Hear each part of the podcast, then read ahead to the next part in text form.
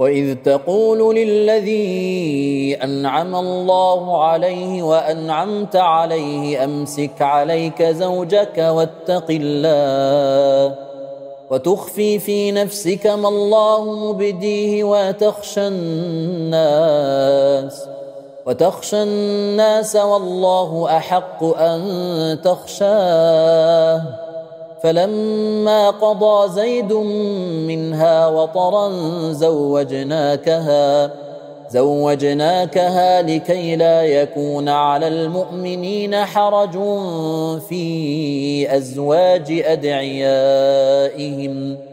في أزواج أدعيائهم إذا قضوا منهن وطرا وكان أمر الله مفعولا. ما كان على النبي من حرج فيما فرض الله له. سنة الله في الذين خلوا من قبل وكان أمر الله قدرا مقدورا. الذين يبلغون رسالات الله ويخشونه ولا يخشون أحدا إلا الله.